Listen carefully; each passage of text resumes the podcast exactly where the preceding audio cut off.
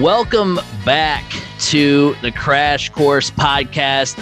My name is Craig Crash Collins, joined as always by Brandon Scott, otherwise known as B Scott. We've got a lot to get into. It is state finals weekend for Indiana high school football. It's going to be a fun weekend two nights of championship football. You've got the odd numbers, 1A, 3A, and 5A on Friday. Then you've got the even numbers on Saturday, 2A, 4A, and 6A. We're going to be diving into all the matchups. I know you guys are, don't know what to do because you're seeing our faces for the first time on Thanksgiving week. Typically, we take this week off, but we're really excited to hop in and talk some Indiana high school football. Uh, but B. Scott, before we jump into it, I don't want to take too much time you know, getting into the pleasantries because we got a lot to cover tonight. But I also think we would be remiss if we didn't talk a little bit about what the Colts did to the Bills uh, on on Sunday.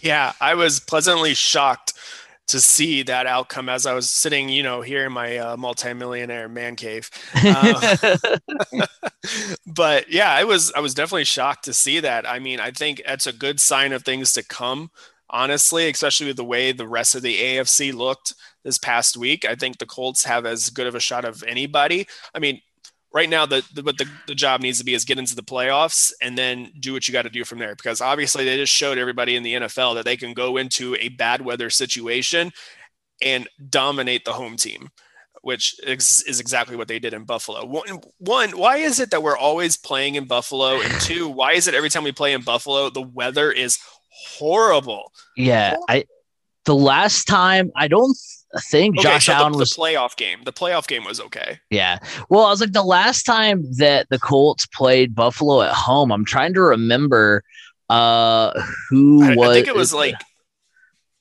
Peterman. Was it? It the, might have been I because I, don't think they had Josh Allen the last time. No, they didn't. Uh, I was. Time the, they played in Indy at least. See, I was. I was like, I remember where I was living then, and that would have been like 2018 at the earliest. So or the late, like I don't yeah, know, but he, so yeah, it wasn't right before they got him. Yeah, but regardless, I mean, um, you know, to get that win is incredible. Obviously, Jonathan Taylor Thomas, what a great game by him. Uh, from home improvement to this game, uh, I mean, wow, what a great can run we, he's can had. We really seriously start talking MVP because it just right now this season it doesn't seem like there's anybody else that really truly wants it. Because I know it's always a quarterback that wins it. Let's just be honest. But right. Is, are there any quarterbacks that are truly playing at an MVP caliber consistently? I mean, Tom Brady looks normal. Right. Uh, Pat Mahomes, normal. I mean, I, I, I really don't know who else I could think of, but yeah, it was an impressive win. You know, this weekend was a good weekend. You know, you had Purdue beating North Carolina and Villanova, and then the Colts winning the way they yeah. did. It was a great sports weekend. Oh yeah, for sure. I think uh, in the Colts conversation on this, I think that um, I, I think you know you talked about Jonathan Taylor being in the uh, MVP talks. I think this was a big uh, statement uh, weekend for not only Jonathan Taylor as far as um, being in the MVP talks. I mean, this is a situation where like I think you know if he does end up winning, this will be the weekend where he gets really kind of like put on the map. And then I think the same for the Colts as well. If they can carry this momentum uh, through it the bye week on because I was I was wondering if they would even be you know 500 because I was like, well, cool, we got back to five and five, and now we're going to lose to the Bills and Bucks and be five and seven going into the bye. And now they have a legit shot to. Well, I mean, they're definitely at minimum going to be 500 going into the bye. So um, I think they're going to be better. I, I think, think be seven. I think five. right. I think if they beat the Buccaneers, I think they really not to say that the game against the Bucks is a must win, but I think if they want to keep that momentum and really start to shine in this final stretch of the season, I think they need to win against the Bucks um, to go into that stretch run. Do you think if they um, beat the Bucks and they beat them soundly, people start changing their tune about the Colts and start looking at them as a potential Super Bowl contender?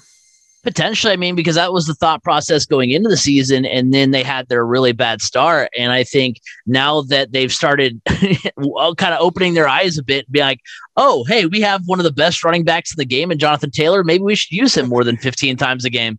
I know. Like, I wish that Frank Gregg would have figured that out, like back in game two in Tennessee. Right.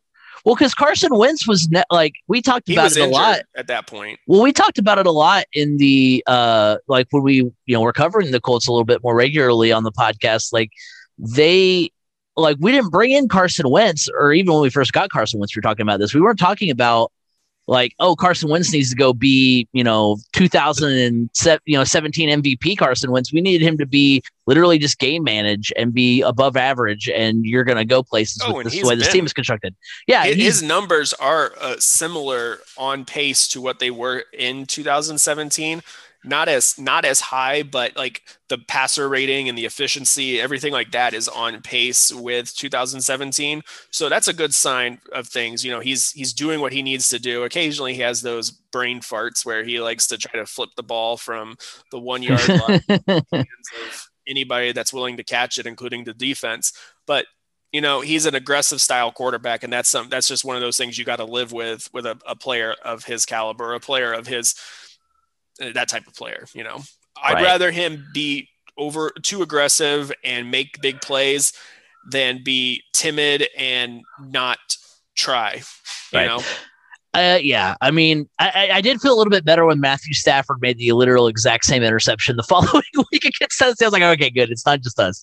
Yeah. Um, Everybody clamoring that we should have had Matthew Stafford can see that he made the exact same play and he's kind goal. of fallen off the, the charts too. I mean, Right. seriously, like I said at the MVP thing, nobody's really standing out. But at this time of year, as we're getting into the back half of the season, Jonathan Taylor's really emerged and is like the premier threat, Yeah. offensive threat in the NFL right now.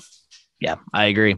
All right, so let's before we get into uh, the uh, state finals talk, let's go ahead and get our friends of the show out of the way. Are you tired of your same old lunch hour of sitting and scrolling through your apps on your smartphone? Have you thought about playing a board game with your coworkers? Eat Lunch and Board Game is a podcast dedicated to telling you about board games that are great for lunchtime fun and some that are probably better saved for after work hours. I've been playing games at my office for over four years now where I have made new friends and business connections that have been very useful. Board games build bridges. Uh, we also want to let you know that you can follow us at 3C Media Sports on Twitter. Go like us on Facebook, 3C Media. Go check out the YouTube channel and the TikTok. We've got TikTok only content. I had a pretty good video that went up today about some facts about Thanksgiving football. Uh, you want to go to the 3C Media YouTube page because if you guys are locked into our content, um, we are going to have not one but two watch parties this weekend for the Indiana uh, State Finals for football. We're going to be uh, talking a lot about that. We're also going to have an interview uh, with Carson Steele, uh, the Ball State running back, as their season ends. We uh, Center Grove, um, you know, he's a Center Grove alum, and of course they play Westfield uh, in the 6A state championship. So go uh, lock in on that. A lot of great content over there. Um, and then remember, you can watch us every week. Uh, we do record, um, you know, and do our live broadcast on Tuesday nights. So if you want to go chat with us, we've already had some people in the chat today. Megan is here. Uh, Dusty comes in and says that Tom Brady is overrated. We agree. Mac Jones for MVP. No. Um, Elle is here as well. She has entered the chat. Um, and she says that she hopes the bot doesn't convince her to buy more merch. So I'm glad you guys are getting my subliminal messaging. Um, and then remember, you can listen to us every week on Apple Podcasts, Google Podcasts, Spotify, wherever podcasts can be heard. You can hear the Crash Course podcast. So let's go ahead and dive in to state football's finals weekend. Um, we've got six games to dive into, um, and we're really excited about them. It all kicks off on Friday at noon, the 1A state championship between Adams Central, uh, thir- who is 13 and 1. They go up against Indianapolis Lutheran. 14 and 0 is the Saints record. It's the first meeting between these two teams. Um, Adams Central is the number one team in 1A, Lutheran is number two. The Adams Central Flying Jets road to Indy looks as follows in sectional 44. They defeated Churubusco 25 to 15. They defeated Southwood 56 to nothing. They defeated Triton 49 to 3 in the sectional championship game. Uh, they defeated South Adams in regionals 41 to nothing. And they defeated North Judson in semi state 42 to 7. The road to Indy for the Lutheran Saints looks like this sectional 46. Uh, the Saints defeated Edinburgh 69 to 8. They defeated Park Tudor 25 to 13 and defeated Covenant Christian 34 27 in the sectional ch- uh, championship game. They then defeated Parke Heritage 42 to 6 in regionals and defeated Tri in semi state 56 to 13. Adam Central is looking for their first state title since 2000. Lutheran is looking for just their first state title, um, which is crazy because uh, Dave Pash has been there for so long. And I would have thought um, that he uh, that you know I, I would have thought that he had won one by now, um, but he has not. So interesting to see what happens there. It is their second finals appearance in three seasons. They lost in 2019 uh, to Lafayette Central Catholic. So we're gonna but dive who in. Doesn't lose to Lafayette Central Catholic in the Lafayette, state championship. Lafayette. I mean, Central even Catholic. They, even when they're done having all the anthrops like Purdue, I mean, seriously, it's it's it's LCC. They're just always winning anytime they make state. It doesn't matter what sport. Like Lafayette Central Catholic has been the bane of my existence for so long because you know young Craig at the ripe old age of 18 was the PA announcer for Cowan baseball. They defeated uh, Lafayette Central Catholic defeated us, and I think it was one year in the sectional and then like one year in the regional, um, and then uh, when I was doing the Traders Point uh, football games. That's who beat Traders Point in the sectional championship in 2019. So, like, yeah, because that was the year Traders Point had two losses on the season, and they were to uh, each of the state finals, uh, per, uh, you know, teams that season: Lutheran and Lafayette Central Catholic. So, I mean, so, LCC. Wait, I think, I think LCC may have had to move up to 2A though, possibly because of the the comp- competition rules in the IHSAA. Right. Yes. Yeah. If you win, what is it, two si- titles in a row, you move up, or yeah. And there's also I know if like you know based on population of the school, which isn't going to fluctuate too much with LCC, but if you win multiple championships or a certain amount in a certain amount of time, then you have to move up a class I mean, right. eventually, let's just be honest, we'll get to them here in a little bit, but we're going to see Cathedral in sixth day. Yeah. Um, which will be very entertaining. Oh yeah, for sure. Um, so what we're gonna do for each team here is we're gonna give a or for uh, each matchup here is we're gonna give a player to watch, a key to the game, and then give our prediction. Um, so uh, for me, uh, player to watch in this game is uh, Lutheran quarterback uh, Monty Clay. He's completed 73% of his passes. He's thrown for 2,385 yards, 29 touchdowns, five interceptions. Um, he's 15th in the state uh, in passing, he leads the team in rushing as well 1,856 yards on the ground, 32 touchdowns. He's eighth in the state in terms of rushing. So on the season, he's scored 61 total touchdowns. He's one of two 1,000 yard rushers on the team. Joe Davis has also run for about 1,200 yards. And I think that kind of is what's going to ultimately be the key in this game uh, is if whether or not Adam Central's offense can hang with the offensive Lutheran. Um, you know, because you you kind of break down the numbers a little bit. Adam Central averages 47 points a game. Lutheran averages 43. Uh, the a- Adam Central defense when uh, facing a team uh, that averages 30. Well, when uh, um, when yeah when facing a team that averages 35 plus a game they are one and one uh, this season. Uh, they haven't played a team that's averaged more than 30 points in the tournament so far and lutheran uh, has scored 35 or more in 10 of their 14 games this season. So lutheran has the upper hand on offense and i don't think the adams central defense has played a team quite like lutheran all season. Yeah i totally agree. I think um, you know it is it's going to be a challenge for Adams Central. But I think if if there's going to be a game this entire you know state championship weekend, this is going to be the one that's going to put up the fireworks. That is guaranteed to put up fireworks, in my opinion. Um, both these teams are averaging over 40 points per game. Uh, I think, you know, like you said, uh, Clay, the quarterback from Lutheran, I mean, dual threat, totally dual threat. Um, if Adams Central wants to have any chance at all in winning this game, they need to get at least two stops, two stops of Montesi Clay and Joe Davis.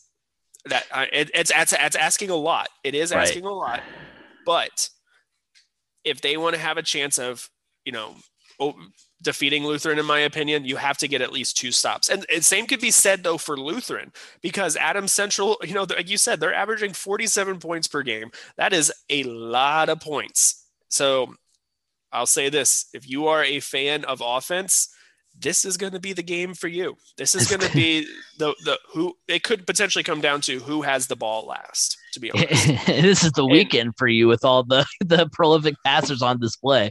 To be honest, yeah, but honestly, I, I have to give the edge to Lutheran just because if they do need to run bleed the clock at all, they have the running ability to do that. You know, it's not just coming through the air; it's not an aerial attack for them. So honestly, that, kind of for me, that gives Lutheran the edge in this game with their ability to bleed clock if need be. Yeah, and I, I, you know, Montesee Clay, you know, going back to him, I mean, dude is just an athlete. I remember uh because uh, I mean, he was on the team in 2019 when I was calling Traders Point, and they played them uh, during you know last game of the regular season. And the guy I didn't realize because I had recognized the name, like the name, you know, kind of went off you know in the back of my head and and he was a wide receiver uh, in that first year so he's can run the ball he's played wide receiver some, you know, in his freshman year, I think it was, and then yeah, now he's their, you know, passer and he's just slinging the ball over the yard. So, and I think ultimately that's why I want to give Lutheran the edge, just because the Saints have something they didn't have in 2019, which is a dual threat quarterback, like you said. Uh, Clay has played in this game before, uh, albeit as a wide receiver, uh, but the class of 2022 has the experience and uh, and more firepower to compete in a shootout. Uh, you know, and and I don't think Adam Central necessarily has the same weapon weapons, um, or at least the same weapon in terms of a, an athlete like Montesee Clay at their disposal. Oh, at their disposal. So I'm going with Lutheran in this game. Yeah, like I said earlier, I'm I'm giving the edge to Lutheran as well, and you know. Like, like you said, Craig, they've been around. Like they haven't got won their first state title yet, but it seems like they've been around forever. And it, you know, so it's time, and they're going to get it. Yeah. I honestly, I think just because of their ability to run and that's going all they i mean if they get a couple stops on adam central at least one they can bleed the clock because they of their running ability. That's going to be huge in this game. Moving on to 3a that game kicks off around 3.30 of course anything after the noon game is all approximates because of how long you know or short the game might be. Um that uh, pits Brebeuf uh 12 and 2 against Gibson Southern Southern 13 and 1. Their last meeting was in the 2013 semi-state in which Brebeuf won 35 to 14. Gibson Southern is number 1, Brebeuf is number 2. The Brebeuf Braves rode to Indy. Um, they played in sectional 28. They kicked off against West Lafayette. They won 24 to 14. Then they defeated North Montgomery 35 to 8 and then defeated WeBo in the sectional championship 42 to 17. I got to jump in real quick and say something those WeBo fans, they travel. Oh yeah, they tailgate. I mean, I was coming out of Brebeuf um, right before that game, and there was RVs parked all over the parking lot with Wibaux flags everywhere, and I was like, "Is this a college game?" Oh yeah, that's what it felt like. I mean, so, it was it was legit. Uh, the year that I was broadcasting Park Tudor, um, uh, Park Tudor played WeBo in the sectional championship that year, and yeah, I, I agree. They're you know those fans are insane. Um, you know they love they love their WeBo football. Uh, so yeah, it's, a, it's such a historic program, right? As well, so you, I can understand why. Yeah, for sure. Um, and then in regionals, uh, Brebeuf won over Norwell 38 to 9, and then defeated Mishawaka Marian 17 to 16 in the semi state. Gibson Southern, the Titans rode to Indy. Uh, th- their sectional 32 kicked off against Mount Vernon Posey. They won 49 to 16. Uh, they defeated Salem 56 to 21. Um, and then they defeated Heritage Hills 42 to 7 in semi state uh, or not, sorry, not Semi State, the uh, Sectional 32 championship game. Then in the uh, regionals, they beat uh, Lawrenceburg 31 to 29, and in semi state, they defeated Tri West 44 to 7. Uh, Brebeuf and Gibson Southern both looking for their first state title in football. Um, so looking for uh, the player to watch in this game, uh, for me, uh, it's the running backs uh, because you know you, we you know we talked about it a little bit off air. There's a lot of prominent passing uh passers, you know, in this state finals weekend. Um and uh, so in a game like this, where you know you have Gibson Southern, you know, with a Purdue commit um, and potential Mr. Football and Brady Allen, and you've got Brebeuf with Nolan Buckman, um, you know, who's you know who who both make up the top two passers in 3A then you're kind of like, well, something's got to give here. You know, you know, both are going to get theirs in terms of passing the football. So what's it going to look like as far as running? Well, um, you know, you kind of break it down a little bit that these two teams, their lowest rushing efforts uh, resulted in their three combined losses. Um, they uh, these two teams have 25 combined wins, um, and in those games they averaged 141 rushing yards per game. And their three combined losses, they averaged 16 rushing yards per game. Um, Gibson Southern ran for just nine yards in their only loss, and that was the only game in when in which they failed to eclipse 100 yards rushing. Um, and then so you look at who are, is going to be toting the rock for Gibson Southern uh, on uh, on on Friday. Sean DeLong, uh, who's ran for 826 yards and nine touchdowns, and then Adrian uh, Lukeman, who's run for uh, 431 yards and nine touchdowns for Brebeuf. You have Jack Myers, who's run for three, uh, 626 yards and eight touchdowns. So um, you've got um, some solid running backs, but I think it's going to be you know, the key to the game is, or not the key to the game, but the players to watch are those running backs to see who can actually break free. Yeah. And, you know, I, I totally agree um, about the running backs. But for me, the player to watch actually is going to be Joe Strickland, the defensive end uh, from Brebeuf. Joe Strickland is also a four star recruit headed to Purdue. Uh, him and Brady Allen both set to en- enroll in January um, at Media Day yesterday. Uh, Joe Strickland said, This will be the first time and only time I'm going to be able to hit my future quarterback. Fun fact these two are also set to be roommates at Purdue. so it'll be a, a, fun game to watch. I know this is the game that, like, when you looked at the potential in 3A, this was the one that I think everybody had circled saying, This is going to be a fun fun game and everybody was hoping this is who it would come down to in the end ultimately um, but Joe Strickland has the has a chance to really kind of shine in the battle of the the top two players in in my opinion the top two players in the state of Indiana. Um, obviously, they're both highly rated, but you know when you look at Gibson Southern, they have put up a lot of points in a hurry. There's been a lot of times this year where uh, Brady Allen hasn't even had to play the second half because they've gone up by so much early in the game. Um, I think also this is going to be the best defense that Gibson Southern has seen all season long. This Brebeuf defense, it, it gets after you and um, they, they hustle to the ball. So that's going to be a, a big thing. Now, what's going to be fun to watch is that both of these teams do have big play potential. They rely a lot on the big play whether it's Brebeuf in the passing game or Gibson Southern in the passing game. It's going to be this is going to be one of those games that I think ultimately could be the most entertaining, the most competitive of all the games. The 1A game, yes, it's going to be a shootout. This one has the potential to be a shootout as well. I don't think it will be, though. It's there's going to be a lot of points scored, but I don't think it's going to be the last team that touches the ball wins, honestly this is going to be the game that's going to have the legitimate star power in it, and it's going to bring a lot of attention. Um, I, I'm not going to make a pick in this game just because of my connections to Brebeuf. I mean, I can say like Nolan Buckman is a potential semi-state wrestling qualifier this year. Uh, Jack Myers is an amazing leader uh, in all sports that he plays. I you know I, I know these guys personally, so I'm I'm not going to make a pick in this game, but I will say the keys to the game uh, f- for both teams. Basically, for Gibson Southern, keep doing what you've been doing all season long on offense. Air it out, go for the big play, ride on the arm of Brady Allen for Brebeuf, get after Brady Allen. Get your defense, let them pin their ears back and go get them.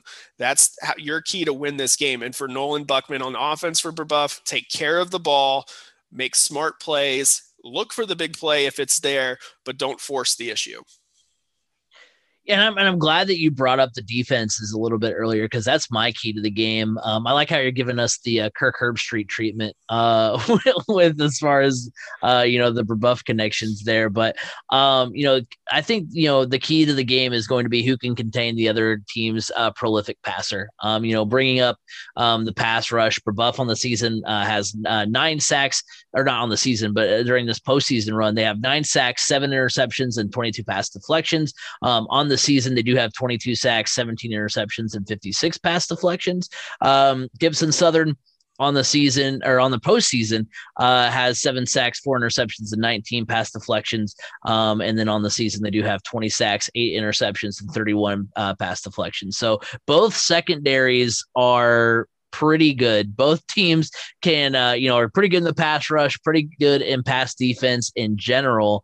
Um, so that kind of just adds to the intrigue of these two, um, you know, quarterbacks trying to pick apart the opposing defense. And I, I do, uh, you know, I know you you're not going to say it, B Scott, but I will. I'm going to go with Brebeuf um, as the team that I pick uh, to uh, win the state championship in 3A. Uh, the Braves have the pass defense that can shut down Brady Allen and the rushing attack that can thrive should the passing attack not work out. So I have more faith in the run game of the Braves. Um, and I've got, I just think their passing defense is going to be good enough, even if it's, even if, you know, Allen still has a good day. Like I still think the Braves defense can be good enough uh, to shut down uh, to shut down Gibson Southern. I, I, will say this: if your prediction comes true, this I, I want to know what, the, answer this question for me. Brebeuf will have then won four state championships in fall sports. Four. Do you think that is go, could go down as one of the most prolific uh, fall seasons of any school in state history? I think so. I mean, I'd they've won cross country, men's soccer, and women's volleyball. Hmm. So now football to cap it off. Yeah, because like I don't think.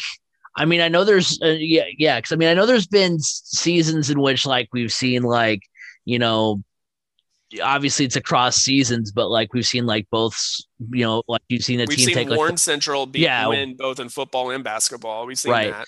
But I can't. I was like, I, the only thing I could think of is if Carmel's ever won like in the same season that like their their their swim team sure that's won like twenty three titles. Their, like, their, women's swim team is like yeah. un, hasn't hasn't lost a state championship since like the Nixon administration. yeah, something, something like, like that. that. I don't know, something ridiculous. But I mean, you know, you've seen it. You've seen it in cross seasonal, but a dominant fall season. Yeah, that's pretty incredible. It is.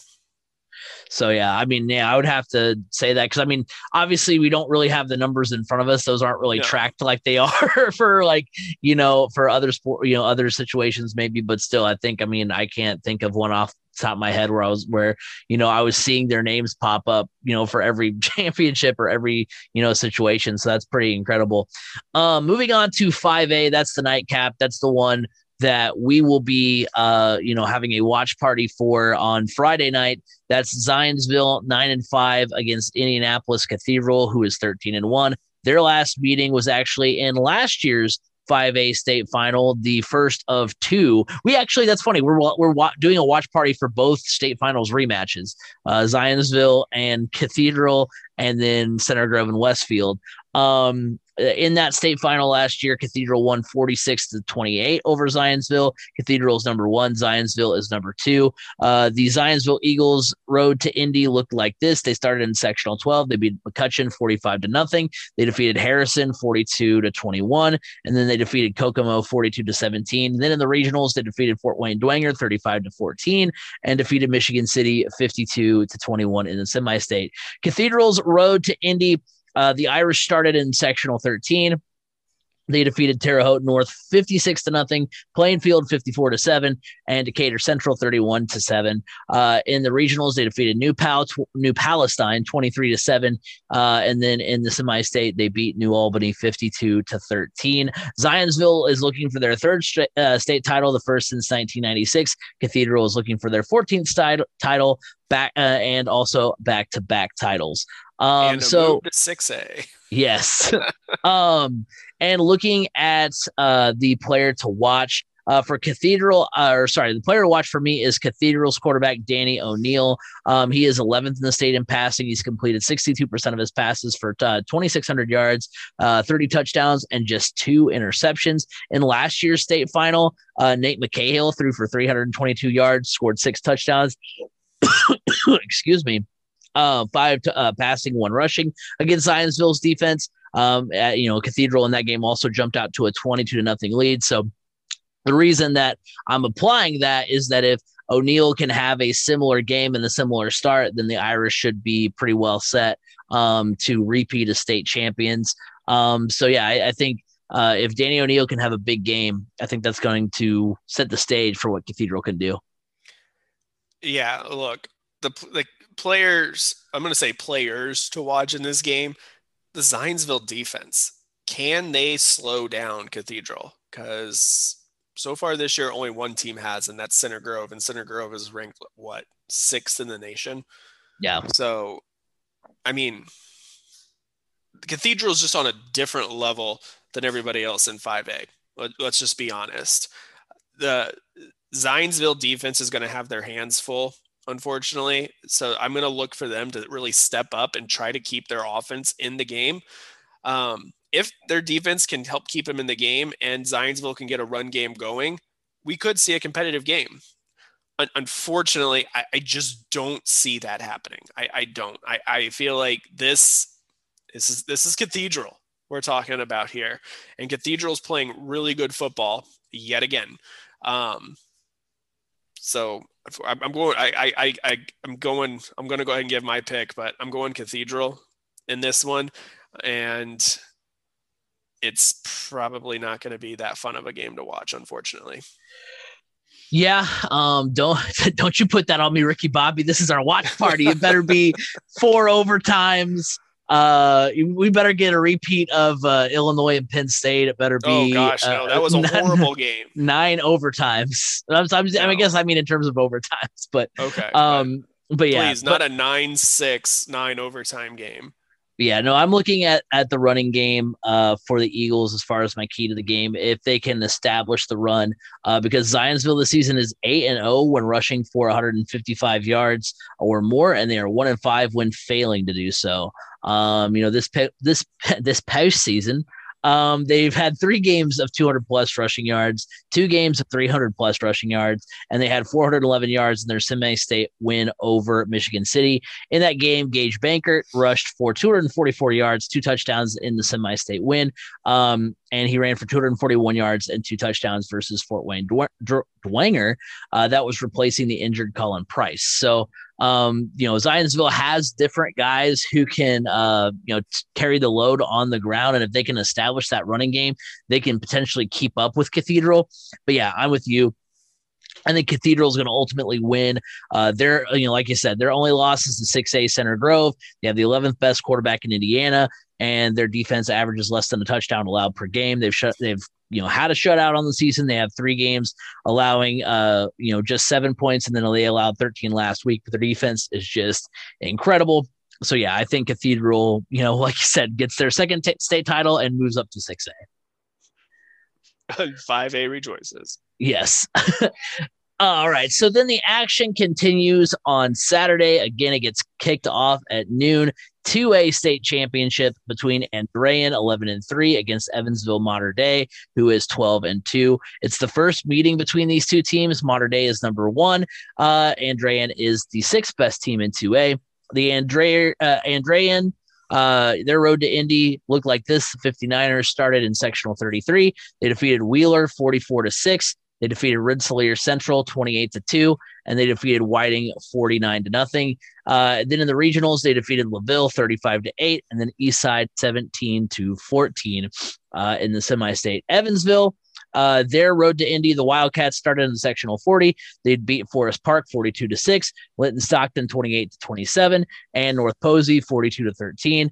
They also defeated Triton Central in the regionals 35 to 7, and they defeated Indianapolis Scecina 23 to 7 in the semi-state. Andrean is looking for their third title, first since 2013. Mater Dei is looking for their second title, uh, first since 2000. Before I get into the player to watch, I forgot to mention this uh, when we started the uh, um, before we started getting into these games. Uh, you guys know your team better than we do. So if you are a fan of one of these teams, and we, you know, and we, uh, you know, if, if, we screw something up or if we miss something, uh, feel free to leave a comment uh, down below in the video, or uh, um, I don't know. I guess you can leave a message on Anchor if you're listening to the podcast version. Hit us up on Twitter at 3C Media Sports if uh, you hear something on the podcast uh, side of things and and are like, hey, no, that's not right um, Feel free to get in an argument with Craig on Twitter. He yes. loves doing that. True, true. That is that is facts. Um, looking at our players to watch, uh, I've got um Andrean uh, running back Dra- uh, Drac Bowen. Um, he's a Notre Dame. Drake. Drake. I like Drac. Let's go with Drac. Uh, after I just said, I'm sorry if we mess anything up. Let's just butcher and the next name. butchers the Notre Dame name. Oh my gosh! Great, great. Now you're gonna have the IU basketball fans jumping down your throat. Now. right again, again. Uh, uh, but Drake Bowen, he's a Notre Dame commit on the season. He's uh, rushed the ball 131 times for 794 yards um, and 15 touchdowns. He also has 99 tackles, so he just kind of does it all. Um, and that's why I think that whoever establishes the run game uh, will end up uh, winning this game because again, kind of like in uh, the uh, Gibson Southern and Brebeuf game, I mean, both teams have great quarterbacks. Um, you have uh, Andrean quarterback Scott Ballantyne. He's 10th in the state in passing. Mater Dei quarterback Mason Wunderlich is 13th. Uh, you have, uh, you know, Mater Dei, uh, who has, uh, you know, a couple of good uh, running backs. Uh, they're led by Joey Pierre, who has rushed for over 1,200 yards and 10 touchdowns. Uh, both of Mater Dei's losses have come when failing to run for at least 70 yards. They ran for 343 uh, in regionals. Um, and then, of course, you've got Drake Bowen, um, who's uh, the leading rusher for the 59ers, who defeated Rensselaer Central this season without a single passing yard. So they went one for one for no yards. Uh, Rensselaer that... Central, you couldn't even stack the box. yeah, Rensselaer's like they're gonna hmm, pass. I wonder what's going to happen on this play. they're going to pass eventually. They're, we're ready. We're ready. If we if they go they, they if they go play to. action, they. They can't they can't have zero passing yards in this game, can they? Yeah, it's 2021. you have to have passing yards. like it's it's it's the rule of the game. Um, but yeah, their three worst uh, passing outputs are actually wins for Andrean too on the season. So they they can cope uh, when not being able to run the foot when not being able to pass the football. Yeah, I, I think I'm going with Drake Bowen as well, or Drac. Or Drac. Drac. Um, but yeah, Drake Bowen. I mean, come on. How many times in 2A do you see somebody, a, a, uh, a recruit of this caliber? In 2A. I think, you know, I think you may have seen it before a few years ago, but I don't, th- I don't think he actually made the state championship game. He won Mr. Football and he went to Notre Dame as well. Um, so yeah, but Drake Bowen is just having, I mean, an outstanding season, Mr. Do It All on the football field. And gosh, that stat still gets me of defeating Rensselaer Central without a single passing yard. Rensselaer. That's, that's unreal. That alone, right there. I mean, that that that's a key to a game. Can just do what you do, Andrean. Do what you do, and you're going to win this game because guess what? You have you control the clock. You can literally control the game with your run game. All you have to do is do what you do, and this game's yours. Oh, and by the way, they still have like one of the best passers in the state. So it's like, oh yeah. So if worst case scenario, if Mater Dei says, um, we're going to show Rensselaer Central Central how to uh, stack the the block, then yeah, you got. You guess what? Andrean is going to hit you over the top. exactly. I mean, talk about you know riches. That that's just, that's just an awesome offense. But yeah, I mean, I, I have to say that the key to the game is just do what you do, Andrean. Run the ball and run the ball some more. If it doesn't work, just get the ball into the hands of your playmakers and ride them. That's what you got to do. Yeah. So I, I'm going Andrean in this one.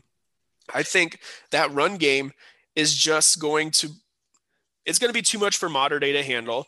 Um, and also just because if they control the line of scrimmage, they control the run game, you control the clock.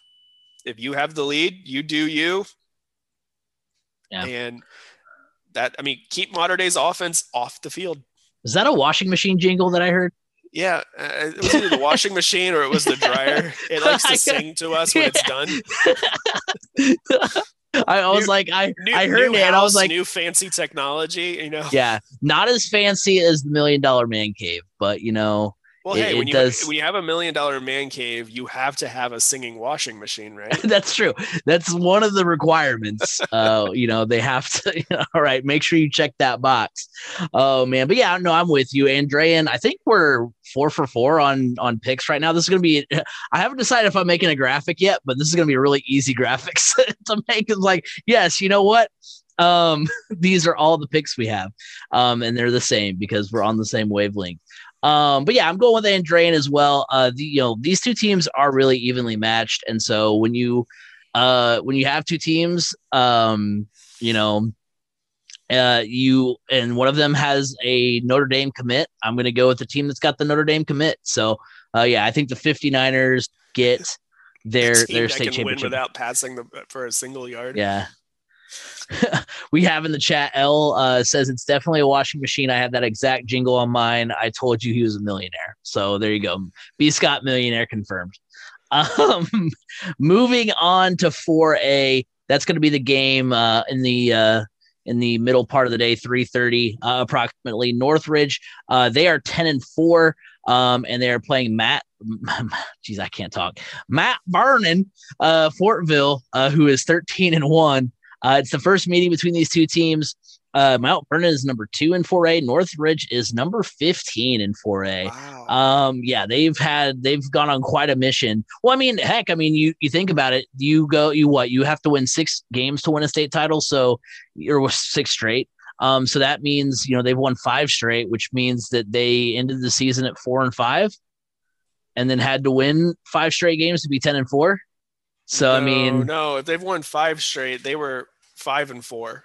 no. You said four and five. Okay, yeah. So yeah, never Yeah, mind. Yeah, they'd be four. they were five, but still though, like right at five hundred. Yeah, right at 500. and then they went on a mission. Uh, yeah, the Raiders rode to Indy. Uh, started in sectional 19. Uh, the Raiders defeated Northwood uh, 28 to 7. They defeated Columbia City 35 to 21, and they defeated Leo 27 to 26 in overtime. They then defeated Mississinewa 25 to 7 in regionals, and New Prairie 20 to 14 uh, in semi-state. Mount Vernon, the Marauders, their road to Indy. Uh, they started in sectional 21, where they defeated Pendleton Heights 63 to 28. They defeated Greenwood or Greenfield Central 49 to 34, and Connersville 70 to nothing. So a barn burner there. They then defeated uh, Roncalli um, uh, 27 to 21 in regionals, and then they defeated Evansville Memorial 42 to 28 in semi-state. Both Mount Vernon and Northridge are seeking their first state title in school history. So, looking at the uh, players to watch or player to watch uh, for Mount Vernon, I'm going to go with um, uh, quar- uh, Mount Vernon quarterback uh, Garrick Sleneker. Uh, he's pat. He's the ninth best passer in Indiana, 69% completion, to uh, 2,793 yards, 31 touchdowns, just three interceptions. Um, you know, the dude has been an absolute monster, and the key to the game kind of sits off, you know, right there as far as can Northridge defense uh, slow down the Marauders offense? I mean, you know, Mount Vernon also ha- they just have so much talent. They've got Keegan LaBelle, who's run for 100, who's run 143 times for 1,500 yards and 24 touchdowns. They have uh, Ashton Gentry at wide receiver, who's caught 50 passes for uh, 1,100 yards and 12 touchdowns, and I believe he's a freshman. Um, the Marauders have averaged 50 points per game during their state finals runs, uh, and they've had games of 63 points and 70 points in the sectional. Uh, this season, Northridge uh, is 0 and 4 when allowing 30 points or more. So, I mean, uh, you know, I don't think the Raiders have played a defense qu- or have played an offense quite like what Mount Vernon uh, is going to bring to the table. So this is the Marauders versus the Raiders. Yes. They're just going to be storming Lucas Oil on Saturday. Pillaging. Pillaging. I like it. That's better. okay. So Mount Vernon, to be honest, has had such a rough, has had a really hard road to get to the state finals. I mean, Roncalli and Evansville Memorial, those that's that's not an easy two easy outs, and they did simple work of them. So this, this Mount Vernon team, this offense, wow, it's it's the real deal. I, I I'm impressed the most with it, Ashton Gentry. I mean, when you have a running back that's you know 143 carries, over 1500 yards, and 24 touchdowns, for you to get yours with 50 catches and over 1100 yards and 12 touchdowns, that's that says something about this offense when they can spread the ball around like that and I mean, it's not like, okay, yeah, they're just really good at passing it or they're really good at running it. No, they'll get you with all of the above. And that is a dangerous combination when it's like pick your poison. It's it's pretty much like playing like Alabama or Ohio State, you know, at the college level. It's you you can try to stop one, but you can't you got you can't stop both. And when you try to stop both, they're going to get you with both, honestly. So th- this Marauders offense is what carries Mount Vernon to their first state championship, football state championship in school history. Yeah, I, am I'm, I'm right there with you. Mount Vernon uh, is going to get the dub. Like Cathedral, uh, Mount Vernon's only loss is to a six A school, and their offense is just too good. So I mean, yeah. who was the six A school that they lost? Uh, their six A loss was it to Cath- Wait, it couldn't have been Cathedral. They're five A. Right. Uh, that's a good question. I'm gonna go look that up real quick because, um, yeah, I don't remember right off the top of my head, but I know, um, gosh, interesting to. Yeah, and see. of course now I can't find my bookmarks. There we go. like, of course, now that I need to do that. All right, so we're looking at Saturday's capsules. We're looking at Mount Vernon. Their loss was to Noblesville at the beginning of the season. Really? They've won. They've won 13 straight. Yeah. Okay, because uh, Noblesville did, you know, they had a okay season, but I guess you just they just caught Mount Vernon right at the right time. Game one. Uh, Noblesville is two and eight. Their first two games, uh, they beat Mount Vernon and Ter- Terre Haute South, and then lost eight straight games. There we go. Um, so I mean, I don't know. I, I I feel like they had an injury or something. I don't I don't know. Like I said, you yeah. guys know your teams better than us, so correct us on that in the chat if you want. Uh Mount they beat Mount Vernon week 1. Um which I mean I guess it's 6A and 4A, but when you get to that Still, like level, it it's yeah. I mean, right. So they they won 57 to 36. Then Terre Haute South, they won uh, 45 to 12. And then they lost uh, 16 to 13, 13 to 16 to Fishers, 15 to 42 to Westfield, 26 to 41 to Zionsville. So that's part of it. They played like three teams that went to the state, uh, you know, that are going to their state championship games. Uh, they they lost 22 to 28 to Franklin Central, 8 to 38. Uh, to Hamilton Southeastern, 21 to 42 to Brownsburg, 21 to 35 to Avon, and then lost to Westfield in the uh, um, in the uh, sectional. So they Wasn't must have that a close game. 42 to 6. So oh, never mind. I thought they, for some reason I thought there was one that Westfield squeaked by. No, well they might have. We'll get to them in just a second. But yeah, I, I don't so I don't know um I yeah, I, I don't know what happened to Noblesville, but it seemed like their offense was rolling and then they fell off a cliff. So I don't know what happened to create that, you know, uh, aforementioned cliff fall. Just say COVID. yeah, sure, why not? Um, no, but uh, but yeah, so yeah, I'm going with Mount Vernon. Um, we've we I think we've all been on the same team so far, which is fine. We don't we don't want to be con- contrarian for the sake of contrarian, but but yeah, Mount Vernon's just I feel like the easy easy decision there. Mm-hmm. Um, moving on to the final matchup of state finals weekend. That's going to be Saturday at seven o'clock.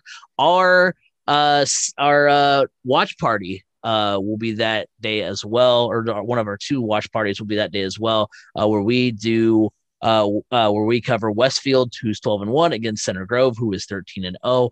Their last meeting was last year's 6A state final, the second of two rematches uh, on state finals weekend. Uh, Center Grove won the game last season 38 to 14, helped in large part by the guy we're going to have interviewing uh, and, and on the uh, broadcast on Saturday, Carson Steele. Um, So um, the Westfield Shamrocks, their road to Indy uh, in sectional four, they defeated Noblesville 49 to six. Um, uh, so I, I must have read that wrong then or, or, or, wrote it down wrong. Anyway, it doesn't matter if they won by a lot against Noblesville. They defeated Hamilton Southeastern 24 to 22. So there you That go. was that was that was a sectional championship game. Uh, and then they defeated Carroll um, of uh, Fort Wayne, 37 to 14 in regionals, and defeated Merrillville, uh, 48 to 19 in semi-state. Center Grove, uh, uh, their road to Indy started in sectional eight. The Trojans defeated Franklin Central, 35 to seven, and then defeated Columbus North, 41 to seven. Um, and then they defeated uh, Lawrence North in regionals, uh, 29 to 19, and defeated Ben Davis in semi-state, 45 to six. Westfield is looking for their second state title, first since 2016. Center Grove is looking for back-to-back titles, uh, their fourth in program history. So, uh, Really, players. only they're they're looking for their fourth. Why does it feel like Center Grove? I mean, Center Grove's been there. I want to know how. I wonder how many runner-ups they have. yeah, But it just felt like Center Grove. It's for the longest time it was it was like four teams: Center Grove, Ben Davis, Carmel, Warren Central, Warren Central. Yeah. and that was. I mean, there was a time there where it was Lawrence Central and Fishers and Hamilton Southeastern, but that, Yeah. was, a while, that was a while back. Yeah, yeah. So I mean, um, it, it's it's yeah, interesting that Center Grove, um, you know, uh, is only going for their fourth, but still looking for back to back titles. Uh, player to watch. Um, for me, it's going to be Westfield's uh, running back Micah Hauser. Um, on the season, he's rushed 173 times for over 1,200 yards and 23 touchdowns. He ran for a season high 170 yards in the semi-state win over Merrillville. Uh, he also has 116 tackles and three interceptions. So kind of like uh, Drake Bowen, he's just kind of all over the field uh, for his team. Um, last year in this game. Uh, in the in the uh, state championship against Center Grove, uh, he run, ran for 118 yards, and then um, a couple of weeks later underwent surgery, um, where because you know it was apparent uh, by those looking on on Twitter that he was nursing some sort of injury. So the guy played hurt, still had an amazing game. So I mean, I feel like at full health, he's going to have an even more sensational game and be a real force uh, for the uh, Shamrocks. Yeah. So my player to watch um, is Tayven, quarterback Tayven Jackson of Center Grove. Um, he's a Tennessee commit and the younger brother of IU basketball forward Trayce Davis Jackson. Um, I look for him to have a big have a big game. He's he's been one of those quarterbacks this year that yeah he's put up good numbers and everything, but you you kind of forget that he's around when you you see the rest of the quarterbacks in the state of Indiana. Like, you know, you still you're talking about think about Brady Allen, you think about Nolan Buckman, you think about those guys. Tayven Jackson's not the the guy that you know comes to mind. You honestly forget like like when I when you hear that Center Grove's quarterback's going to Tennessee, you're like, wait, what? there was another quarterback that was like a four star guy in the state of Indiana. Had no idea. Um, so I look for him to kind of really stand out in this game. Another uh, person to really keep an eye on on the Westfield defensive side. I'm going to say it just because I like his name, Popeye Williams. um, he's headed to Louisville and uh, at defensive end, but it, it could. It, it, this is going to be a fun game. I I, I hope. I really Yeah. do hope. Um, it all depends on which Center Grove team shows up.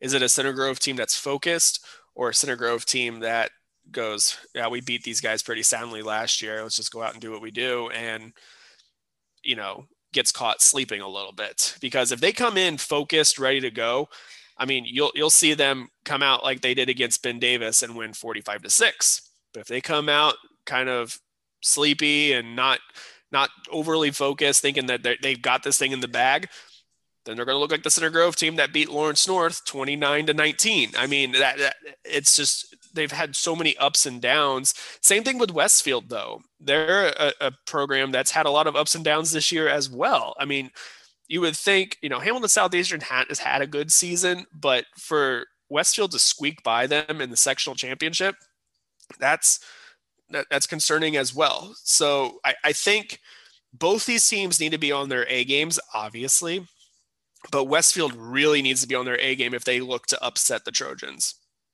See, I'm going the complete uh, you know, kind of opposite direction of where you started as far as like I I want to know, you know, which uh which Rocks team is going to to show up. Is it going to be one that can put up a lot of numbers, or is it going to be the one we saw last year?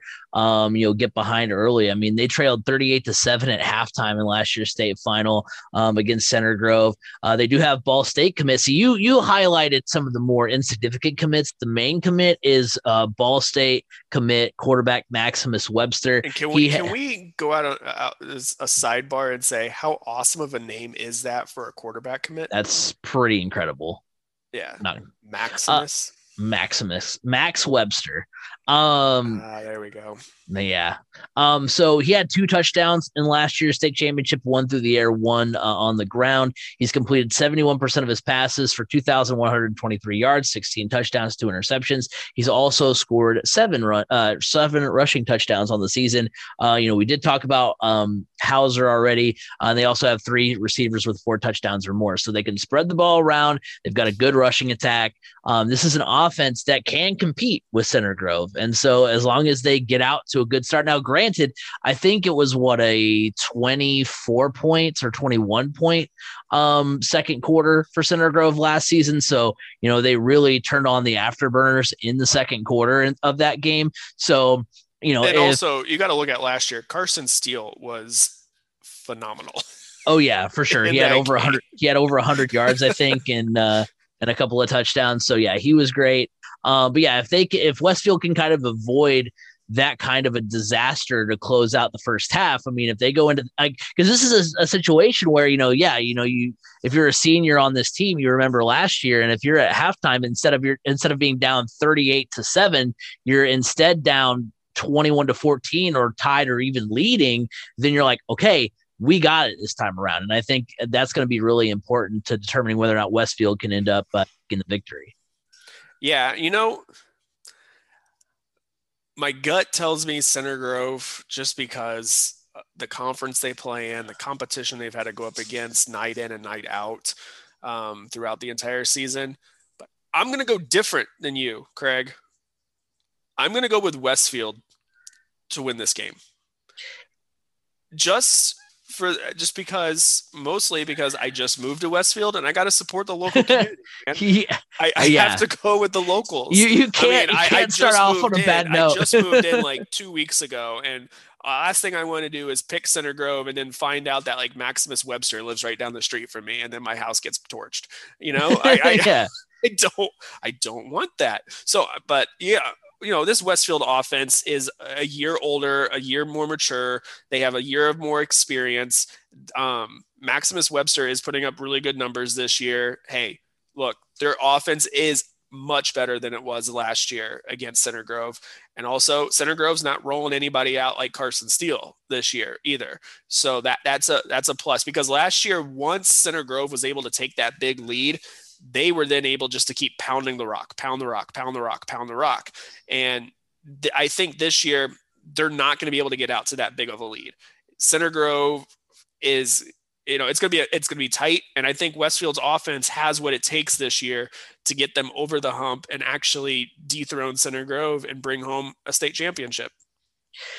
Yeah, and you know, I, I kind of feel the same as you as far as like, you know, my gut told me Center Grove because it's like It's it's crazy because you dive into the numbers Westfield has and the offense that they have and what they've been able to do this season, and you think, wow, Westfield has a really good team. But then you're like, but Center Grove is also just their Center Grove. They do what they do, uh, and uh, you know the Trojans have won by an average margin of 32 points this season. Uh, they're winners of 27 straight games. Of course, the 14-0 season last year, and then the 13-0 season so far this year. Um, they've uh, they they uh, average 185 yards on the ground, and they've won by an average of 28 points this postseason. So yeah, they're averaging 185 yards during the postseason and and a 28 point margin of victory. Um, and then they they do that while they don't have one singular uh, excellent running back in Carson Steele, like they did last year. They do have uh, a three headed monster on the ground with Drew Wheat, Daniel Weems, and Mike Coyle. Uh, they've combined for 2,200 yards and 31 touchdowns this season. Uh, Weems had 113 yards and two touchdowns in the semi state. So um, that's a little bit of a different animal altogether. Whereas uh, instead of having one guy that you just kind of hand it off to and say, hey, go get your yardage, you actually have a, a running back by committee. You're getting fresh legs in there all the time um, and finding success that way. So I'm going to go Center Grove just because I just, it's just hard to bet against. I mean, it's just, they have, you know, it's just kind of like, it's kind of like when, you know, we're picking like, you know, the playoffs of like other sports. We're picking like the NFL playoffs. And it's like on the one side, you have like the Kansas City Chiefs who have Patrick Mahomes and Tyreek Hill and and you know Travis Kelce And then on the other side, it's it's Bill Belichick. You know, it, it's it's Tom Brady, and you're like, well, like everything tells me if I'm looking at this on paper and I don't know who the teams are, everything on paper tells me the team that's got you know this great offense and, and they can hit you with a couple different weapons. But then you see who the teams are and you're like oh but center grove just you know they're they're so good all the time. Like I, yeah. they that you know it doesn't matter you know kind of what you know it doesn't matter you know who they give the ball to that player is going to excel. So i'm going center grove. It only makes sense that you know the 6a game the highest level of indiana uh, state football is is where we differ on but you know as, you know we pick the same on all the other ones so we'll see uh, who ends up uh, you know correct on those picks. But yeah it's going to be a fun weekend of football. Uh, i'm really excited um, and i hope you guys are too uh, to watch uh, all the different all the different content we have prepared for you guys so, yeah, that'll do it for this week's edition of the Crash Course podcast. Thank you guys, everybody, for listening. Uh, remember, you can follow us on Twitter at 3C Media Sports. You can like us on Facebook, 3C Media. Go subscribe to the YouTube channel. Like I mentioned, we've got a lot of great content coming out this week. We've got, you know, of course, the podcast is going to be coming out. Uh, if you're listening uh, to uh, everything on the audio. So of course, if, I guess if you're listening to this at all and just aren't watching the live, then it's out right now because you're watching it. So you're living it right now. But but then on uh, Friday we've got our watch party. Uh, for the 5A state championship, where we'll not only be talking the 5A cha- championship, we'll also be talking about the other games that have gone on throughout the day. Uh, show, uh, you know, we might be showing you guys some like clips and stuff as well of, of, of those games, uh, if there's any that can be provided uh, on social media. Um, we're uh, we're going to then do the same thing for the 6A state championship. Uh, we've also got an interview with uh, Carson Steele uh, that's going to be coming out as well. You can hear it in its entirety um, during the uh, during the watch party on Saturday. So make sure you guys are locked into that. I think it's going to be six uh, Eastern for both of those watch parties. So make sure you're locked in 3C Media on YouTube. Go fo- subscribe to the TikTok as well, 3C Media. go go to twitch.tv slash Craig Crash if you want to watch us live every single Tuesday. And remember, you can hear us on Apple Podcasts, Google Podcasts, Spotify, wherever podcasts can be heard. You can hear the Crash Course podcast. You can find me on Twitter at Crash Course FM. B Scott, where can they find you? You can find me on Twitter at Brandon underscore Scott 87. Well, uh, that will do it for this week's edition of the podcast. Uh, it was a lot of fun breaking down these matchups. Next week, we're going to be uh, talking some more football. It'll be time for the conference championships uh, for college football. We'll also hopefully be talking about it. A Colts win, fingers crossed, against Tampa Bay uh, this coming weekend. So it's going to be a lot of fun to talk uh, sports with you guys again next week. But until then, have a good one, everybody.